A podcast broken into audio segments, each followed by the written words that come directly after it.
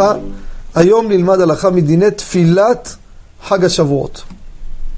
יש תופעה חדשה בשנים האחרונות, כמו הרבה תופעות חדשות. אנשים אוהבים פטנטים.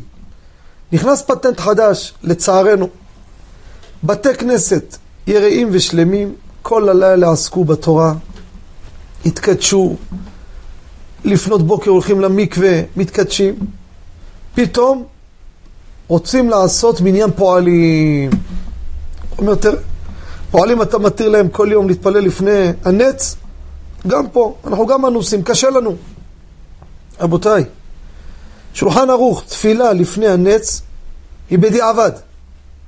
אני אגיד, ואדם מתפלל בדיעבד? שאל אותי, כן, אבל מסכן הוא עייף. הוא כל הלילה ער. מי שחושב שלא יכול להתפלל, הלכה למעשה, הבאנו בקיבה מועד פוסקים, גדולי הפוסקים, שילך לישון. ילמד עד חצות, ילמד אחרי, יישן כמה שעות, יעירו אותו. יתפלל בנץ, ואם גם זה קשה, לא יתפלל בשבע, שמונה, תשע. כמובן, זמן תפילה. מה, איפה כתוב בהלכה בכלל שולחן לו להיות ערים כל הלילה? זה הנהגה. אנחנו עושים את זה לתקן את מה שאבותינו הלכו לישון. בסדר, יש הלכות. הנהגות לא יכולות לדחוף הלכות לצד.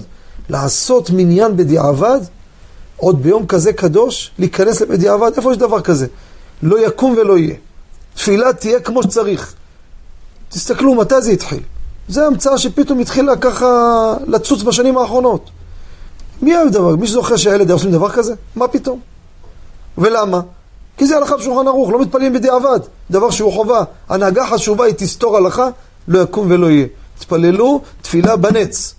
לא יעשות שום שינויים כדי לא לפגוע חלילה בדברים שהם חיוביים. תודה רבה וכל טוב.